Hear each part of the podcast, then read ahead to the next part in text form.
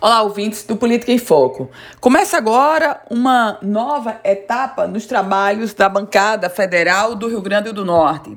A etapa que se concentra na questão das emendas parlamentares. Afinal, estamos chegando pertinho do final do ano e, nesse contexto, agora as, os integrantes da bancada se preparam para definir as suas emendas e, por outro lado, os prefeitos municipais, obviamente, estão já articulando junto aos seus líderes, aos seus deputados federais e senadores. Isso porque todos nós sabemos do alto nível de dependência dos municípios com relação aos valores dessas emendas individuais? Por um motivo muito simples.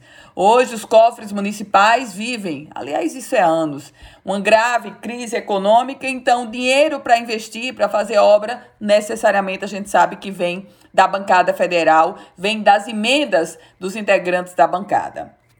No caso do Rio Grande do Norte, a bancada, cada parlamentar, seja deputado federal ou senador, vai ter 16 milhões e 200 mil reais nas emendas impositivas para definir. E aí, nesse contexto, obviamente, vai valer a pressão dos prefeitos e o poder que cada um dos deputados vai ter sobre as suas emendas. Portanto, o périplo, périplo para Brasília, para os, os gabinetes de deputados federais e senadores, esse périplo já foi dada a largada, porque agora chegou a definição das emendas. Emendas individuais, e se falar das emendas coletivas, a disputa é ainda maior.